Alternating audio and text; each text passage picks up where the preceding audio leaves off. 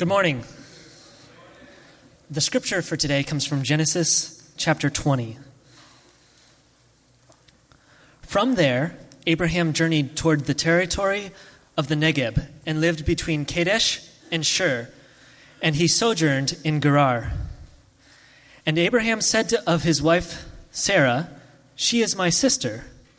And Abimelech, king of Gerar, sent and took Sarah.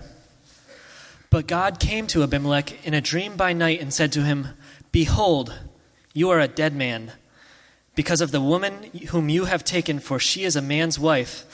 Now Abimelech had not approached her, so he said, "Lord, will you kill an innocent people? Did he not himself say to me, 'She is my sister'?" And she herself said, "He is my brother. In the integrity of my heart and in the innocence of my hands I have done this." Then God said to him in the dream, "Yes, I know that you have done this in the integrity of your heart, and it was I who kept you from sinning against me. Therefore, I did not let you touch her. Now then, return the man's wife, for he is a prophet, so that he will pray for you, and you shall live. But if you do not return her, know that you shall surely die, you and all who are yours." So Abimelech rose early in the morning and called all his servants and told them all these things. And the men were very much afraid. Then Abimelech called Abraham and said to him, "What have you done to us?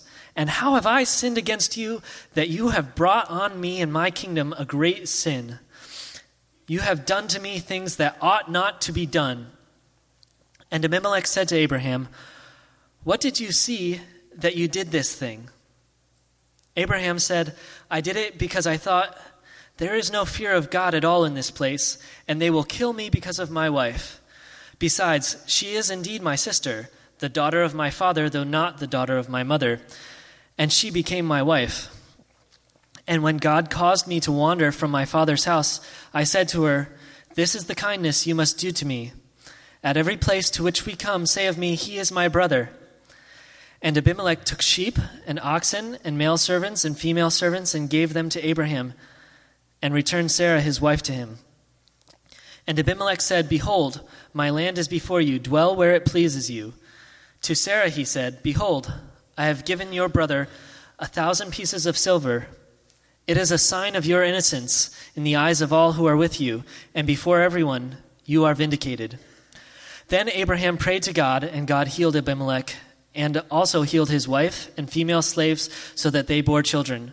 For the Lord had closed all the wombs of the house of Abimelech because of Sarah, Abraham's wife. This is God's word. Oh, hey, I'm not ready. Good to meet you all. I'm Tommy. I'm over here. I'm coming to the center in just a second. Here I am. Hey, how is everybody? So I'm just planning on giving him longer and longer pieces to read every week, until one week I don't show up and he reads the whole time. And that'll be fun. All right, so you can go brighter with that. I don't want to see anybody. Thank you. The more and more people show up, the more nervous I get, and the more opportunity I have to mess up in front of more and more people. So, so my name's Tommy. I'm glad you're here. If it's your first time, what we do is we go straight through a book of the Bible. We pick one, and we just shoot all the way through. And this is about session 25 or 26 in the book of Genesis. And I'm not really going to discuss the end of chapter 19. Last week we did Sodom and Gomorrah, and there's a little blip at the end that sort of talks about the end of Lot's line, and it doesn't end well. And it's just, I'm not really going to go into all of it. It's the same thing Genesis has done over and over and over again, where it says, here's two brothers, in this case brother-in-laws. One of them followed God, one of them didn't, and here's what happens. And so I'm going to pray, and then we're going to jump into chapter 20. And if you have any questions about 19, I guess we can hang out and talk about it. But I'm going to go to 20 because we have a big chapter here. So let's pray and let's get into this. Father, we love you. We ask for your mercies and your grace and your wisdom upon us and our hearts and our minds. Give us not only knowledge, but the wisdom on what to do with this knowledge that you bring to us, God. I thank you so much for these books, these ancient words that you have preserved for thousands of years, so that we could sit here and read them and interact with them and show us something that we need to see. So show us something new. Give us a more accurate picture of ourselves and a more accurate picture of you and your son, Jesus, and what life is all about. We love you, God. We thank you. In your name, amen. All right, so chapter 20. This might seem a little familiar to you. Maybe you've been with us sort of this journey, and we got here today, and he goes into a city called Gerar, and he says his wife's his sister, and it causes a bunch of problems. And yes, we've already been through this. This has already happened. This is a deja vu moment. They haven't changed something in the Matrix. This really is happening again. This happened back in Pharaoh's land in chapter 12. The exact same thing. He went into Egypt, and him and his wife, and they were afraid that, basically, he was afraid that they were going to kill him because his wife was really hot, and it's a big problem. It's having a hot wife, I guess, would cause this many problems. He's terrified people are going to kill him all the time. I know how he feels. And it's sort of something that for some reason he keeps doing over and over and over again. So yeah, it's happened back in chapter 12, and so Pharaoh basically said, "Oh, that's not your wife? Oh, she's fair game then." So he didn't think that through, and then he said, "Well, I'm going to take your wife into my harem," basically a giant line of wives that he has to produce lots and lots of children for the king. It's a cultural thing. Don't worry about it.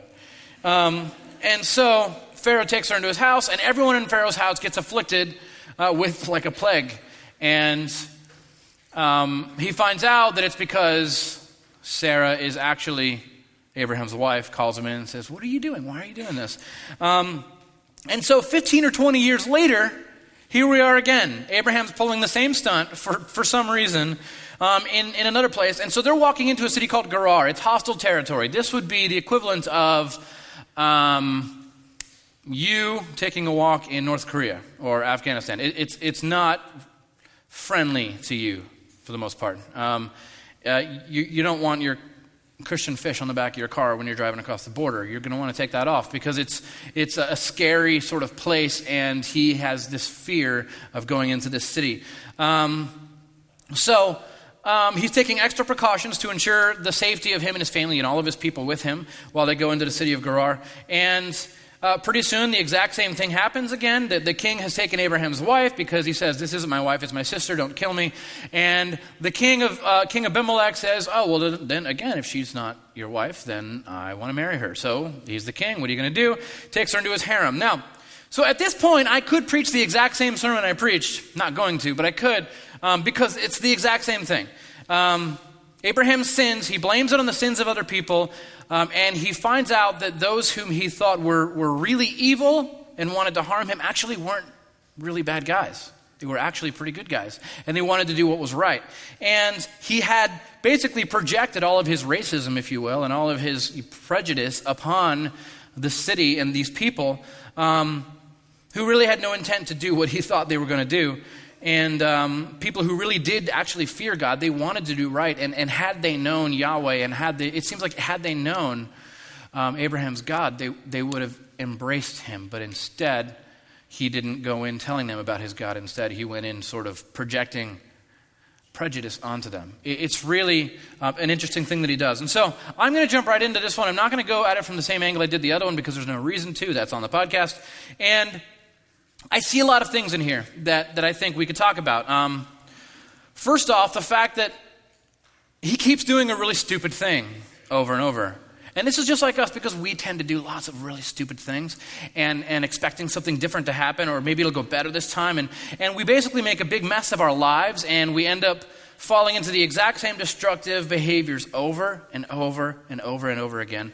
And of all of the ways that we do this, the most often practiced way of justifying our stupid in our minds and our really dumb decisions, we justify these things, our sinful behaviors, all of this, by blaming external circumstances. We separate ourselves from what just happened. We separate ourselves from really any blame, any sort of responsibility for what we've done, and we kind of say, Look, I had to do that because of this, because of that, because of the other thing, because of everything going on around me. There's all these different reasons why we sort of push these things onto others. Look at how the first episode ended, first time he did this. And so Pharaoh calls him in and he says, and Abram said, he called in Abraham and he said, "What is this that you have done to me? Why did you not tell me that she was your wife?" And so look at how chapter 20 ends, the same way, with another king. Then Abimelech called Abraham and said to him, What have you done to us, and how have I sinned against you, that you have brought on me and my kingdom a great sin? You have done to me things that ought not to be done." And Abimelech said to Abraham, "What did you see that you did this thing?" And so nobody can understand why he did what he just did. They're asking him, "This doesn't make any sense that you would do something like this. What were you trying to accomplish? Why did you deceive us? Why did you lie to us?" Now, all of us have something that we struggle with. And at some point, we've all been asked this question, why did you do what you just did? Like, why did you make that decision? That's a really dumb decision. From our side, it doesn't seem like such a bad idea. We can justify ourselves the same way he did. You know, a lot of us have, we all have a struggle. For some people, it's addiction, substance abuse or pornography or sex or money or gambling. And for others, you do social things that somehow you think gain some kind of social kickback. You gossip. You do commit emotional abuse. You throw temper tantrums, fits of rage, all of these kinds of things that we do. And we justify our behavior by projecting all of these things onto everyone else. But the only one that actually did the thing is us. And at some point, people are asking, why did you do that? And you have all these reasons why you did what you did. And Abraham, his sin was pimping out his wife. That's what he did, basically. There's no other way to describe it. This is a habit. I struggle with this. I pimp out my wife all the time. And he gives his wife to other people in exchange for security. It's this bizarre thing that he does. Whatever it is that you regularly struggle with, the one thing that's almost universal is our propensity in all of these situations to blame external circumstances, blame other people for our own flaws and our own sins. It could be anything, really, but it always kind of looks the same. We blame our job. We say, if I had a better job that I loved, if people treated me this way or that way, I wouldn't behave the way that I do. I would act better if my job was better. We've probably all said this at some point. It's my income. If only I had better pay or more money, I would be happier or nicer. I would make better choices. Life would be easier. If my spouse was different, if she looked this way, or if he acted this way, or if he was more motivated, or if she was sweeter and more understanding. We all just talk about, if that, then I would this.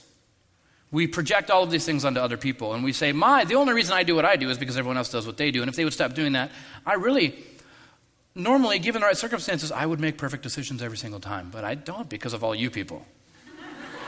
This is what we do, and it's insane. So as it turns out, this is actually a form of idolatry. We convince ourselves that we could actually do better and sin less and struggle less with our issues if this or that would change. We want to change everything around us, and we will change everything around us to our best of our abilities. We'll get everyone to line up the way we want them to, but we won't change ourselves. And ultimately, there's really no excuse for us to fall back into these sins because we are the ones choosing to commit them. As it turns out, Abraham has been doing this for a while. He made this like a regular policy of his life. Oh, one of my life policies is I pimp out my wife when I go to new cities. It doesn't make any sense, but he was doing this, and it says this. He explains, I did it because I thought, there's no fear of God at all in this place, and they will kill me because of my wife. And besides, she is indeed my sister, so, technically, right? She's the daughter of my father, though not the daughter of my mother. Again, it's a cultural thing. Don't worry about it. And she became my wife. And when God caused me to wander from my father's house, I said to her, "This is the kindness you must do to me. Babe, if you love me, at every place in which we come, say of me, 'He's my brother.' If you really love me, just tell him I'm your brother." It's bizarre. And he justifies this. And he has a long list of great ways that he justifies this. Look at this list. He blames society. There's no fear of God. They're just not godly people, so I have to lie to them. Ironically, and then he has these technicalities. Technically, she's my sister. technically. I mean, if we're going to bring legal terms into this, she's my sister. And then the last one, he actually blames God.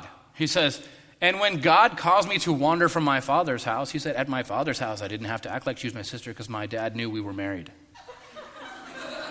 What is he doing? So he's blaming God because of his life situation that he's in. He's blaming God. He's like, you put me here. You made me follow you out of the wilderness.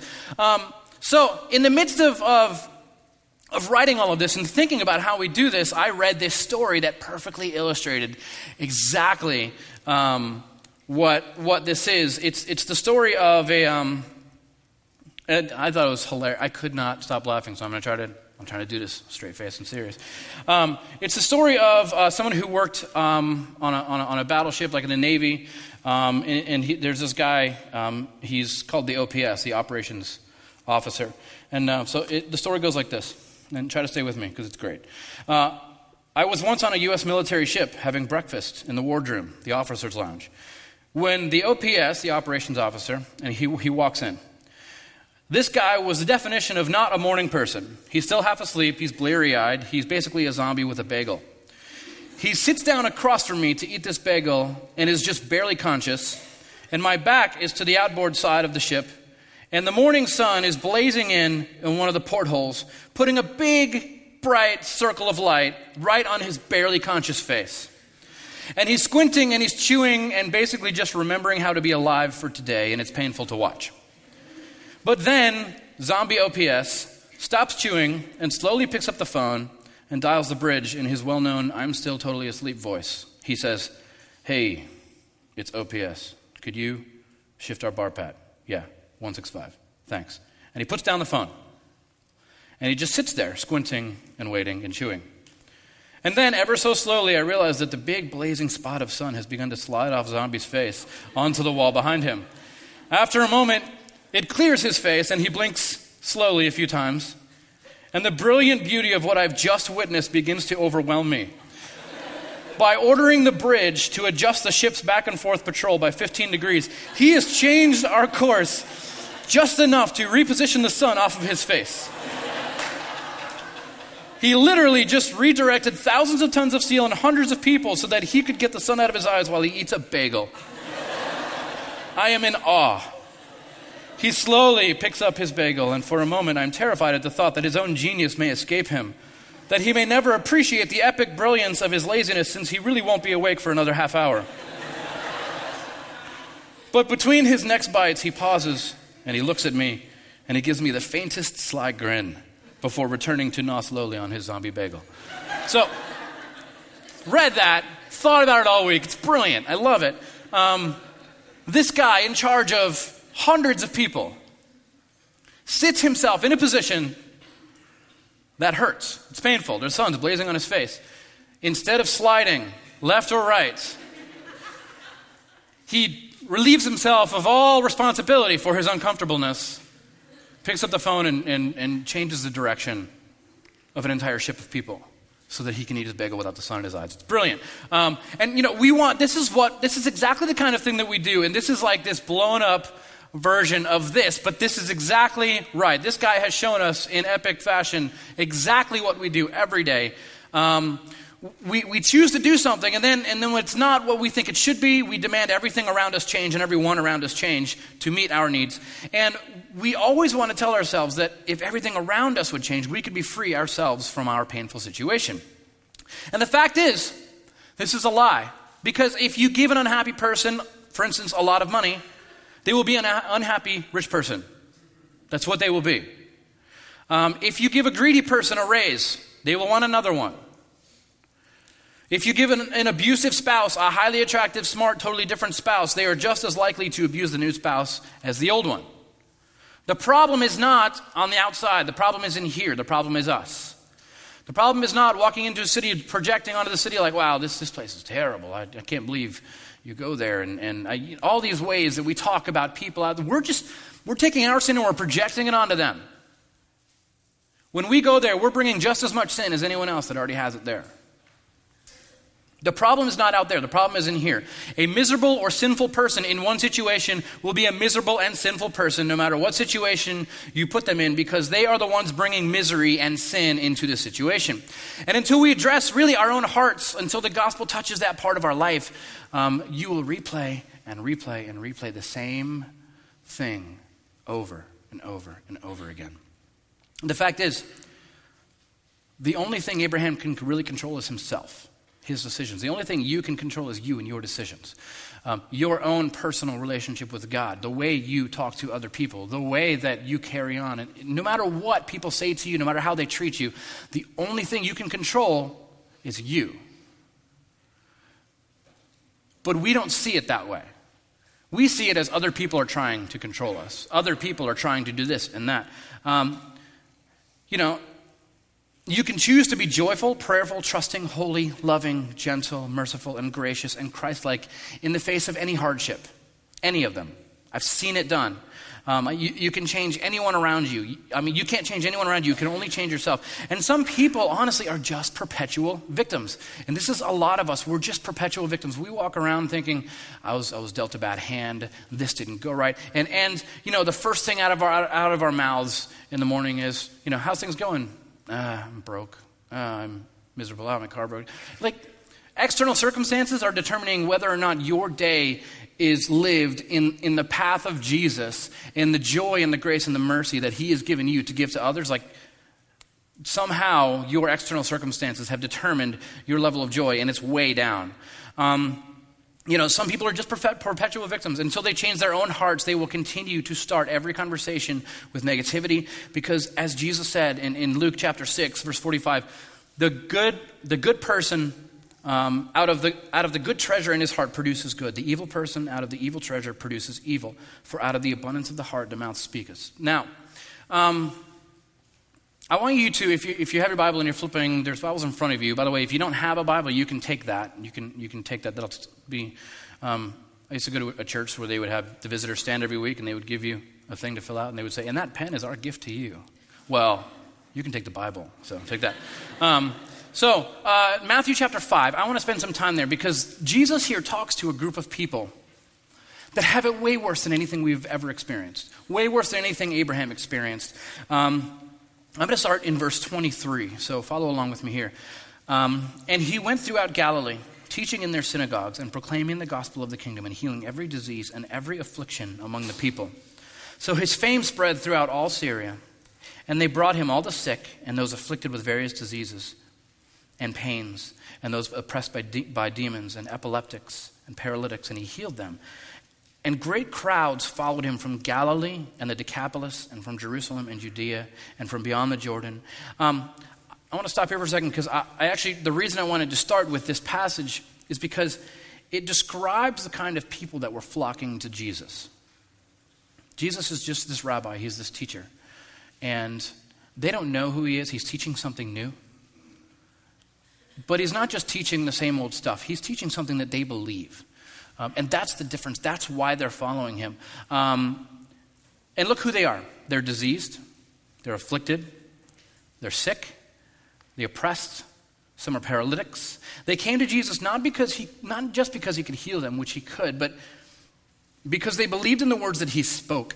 And so we need to look at what is it that he spoke that made all these people flock to him who had terrible lives, way worse than anything you can imagine.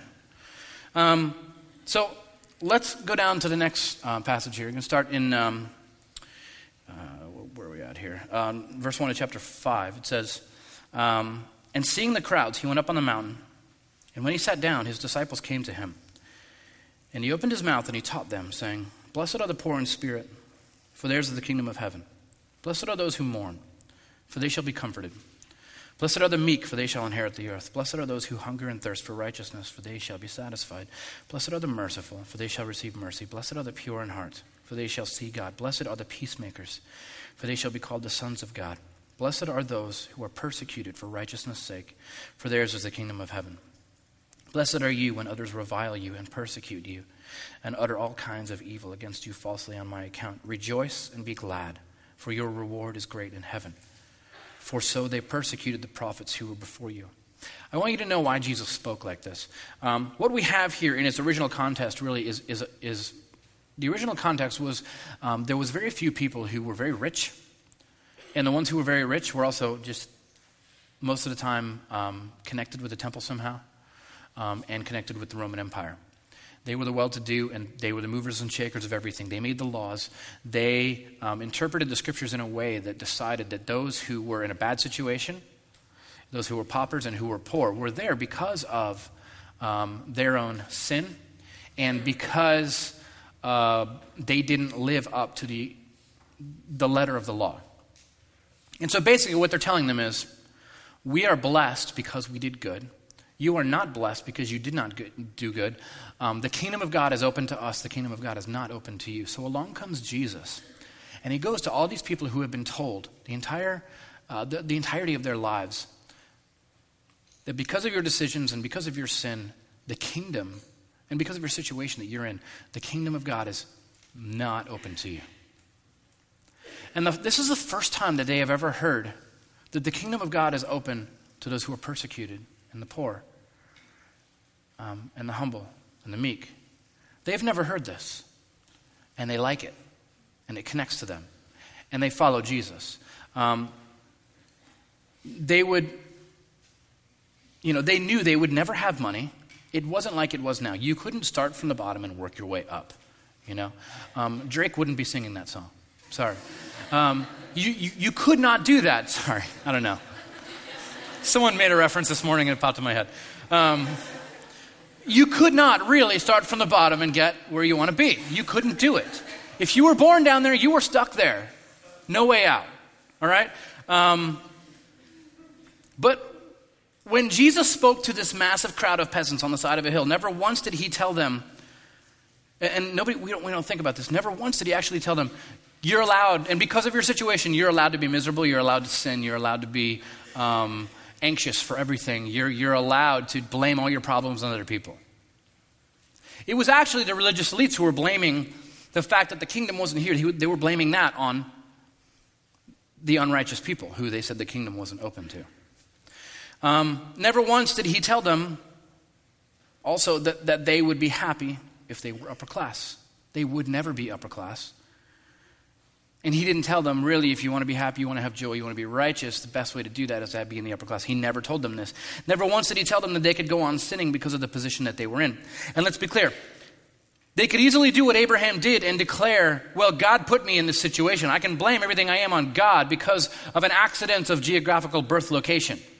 They're born in the most oppressive empire that has ever existed, with no chance of ever climbing out, and they live literally week to week, not knowing whether or not they will be alive a year later, because it really depended on what came up out of the ground.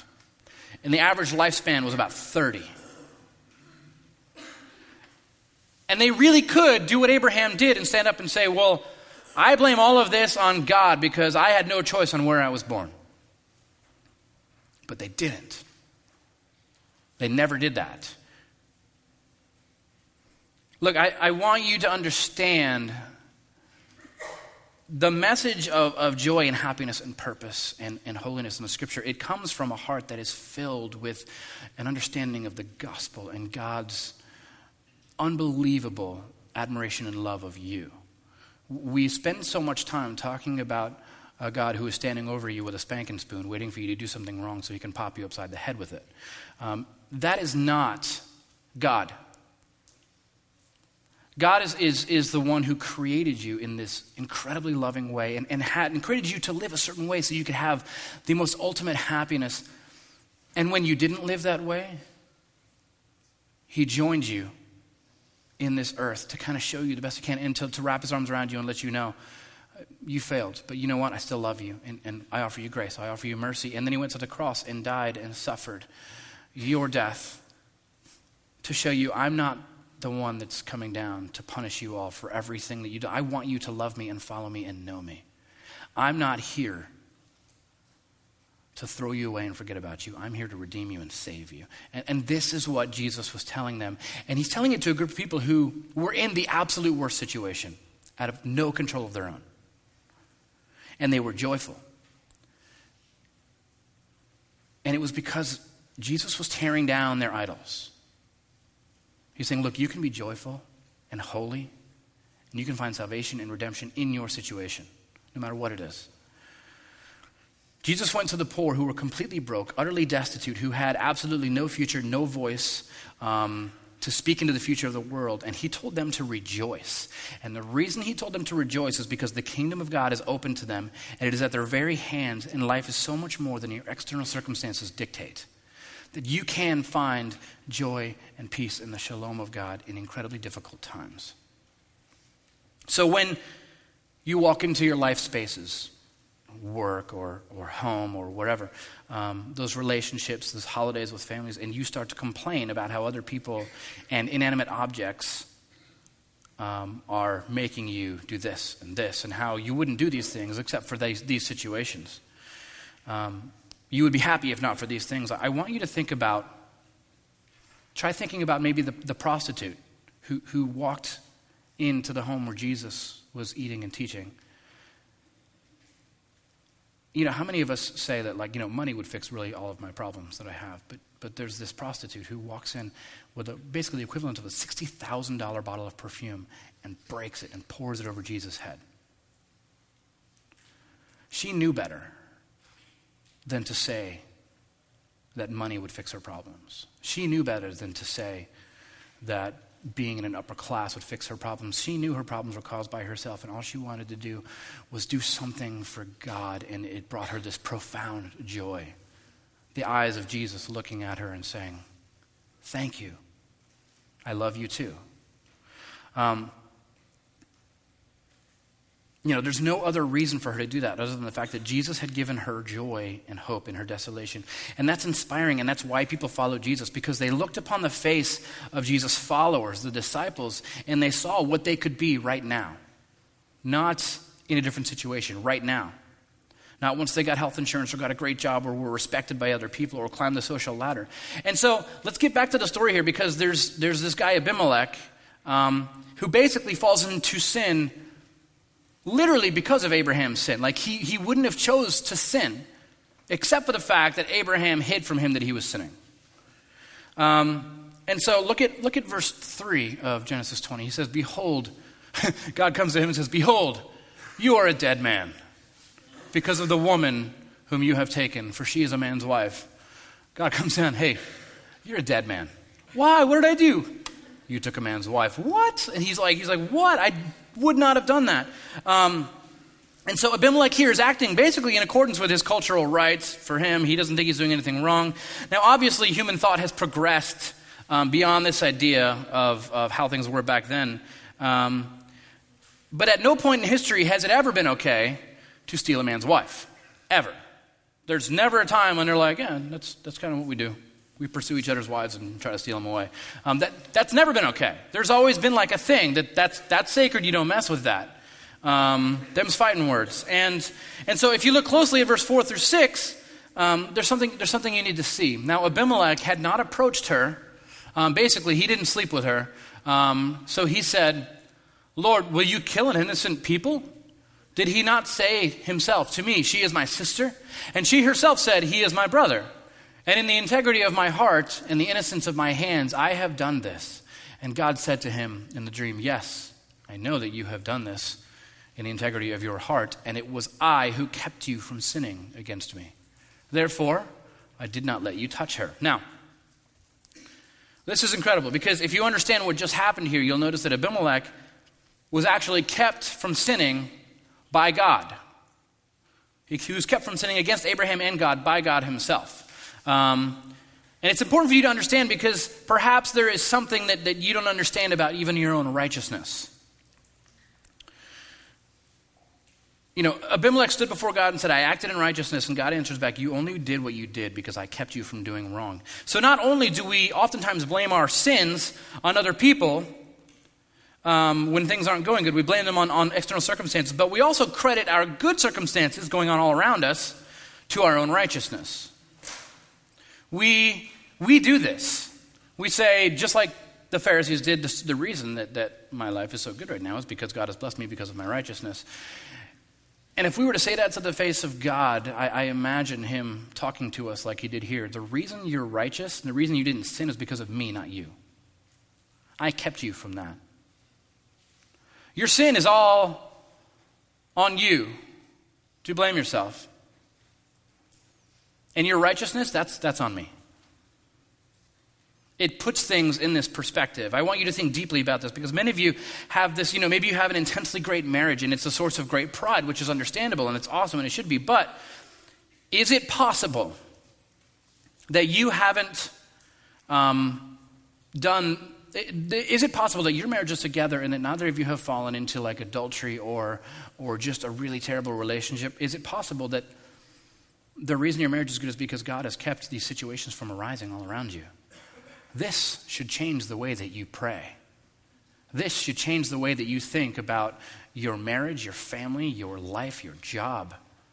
The fact that you're not in prison somewhere right now and say, Father, thank you for keeping me from those things. Thank you. The righteousness that I have, I can only throw up and thank you for it. It's, there's millions of Christians today who stand up and declare like Abraham did, we are the righteous ones who deserve the blessings of God, and they are the heathens who do not deserve the blessings of God. But they have no concept that there is a God who has been allowing them to stay holy. Would the story be different had the situation arisen? You kind of have to ask yourself at some point, if the situation arose for you to do the most egregious sin that you can think of, and nobody would ever find out, I think this was brought up on that, I think it was a Bill Murray movie, City Slickers? No, it was Billy Crystal. And the guy kind of asked him, he's like, hey, would you commit adultery if like someone just poof showed up and would you cheat on your wife and sleep with her if she you knew for a fact she would fly away and never show up again? And they were just having this random conversation, but is it possible that even your righteousness and your faithfulness in your marriage is due to God's own hand of provision, keeping you from being put in these situations? This is exactly what happened to Abimelech. I can't imagine it's the last time he ever did that. This alone should cause a lot of us to get on our knees and praise God and give thankfulness to him for where we are. How many times has God held back temptations of sin upon your life? Maybe you are someone who has gone through with all these things and you consider yourself like a spiritual failure, a religious failure. Maybe it helps you to actually realize that as you look around at others who seem to be more righteous than you, that it's an illusion. They're not more righteous than you. God has a different path for them. They have no more responsibility than you do. You both are in charge of your own responses to the world around you. Maybe God has kept them from making some of the same mistakes as you. They're not more holy than you. Jesus is more holy than you, and that's who we talk about when we talk about holiness. There is a God who has kept them from these decisions, and the danger is actually that they will never understand the grace of God to the extent that maybe you do. They have a different path than you. You are both loved intensely by God, and your joy should reflect that. And how many times have you said to God, I have been so faithful to you? We usually only pray like this to God, I have been so faithful to you. We pray like this when we're asking for something, basically. Why don't I have this? I've done everything. It's like we're making a deal. Like God owes us something. Jesus tells a story of somebody who kind of prayed this same prayer. Two people who went into the temple to pray. And Jesus tells the story like this.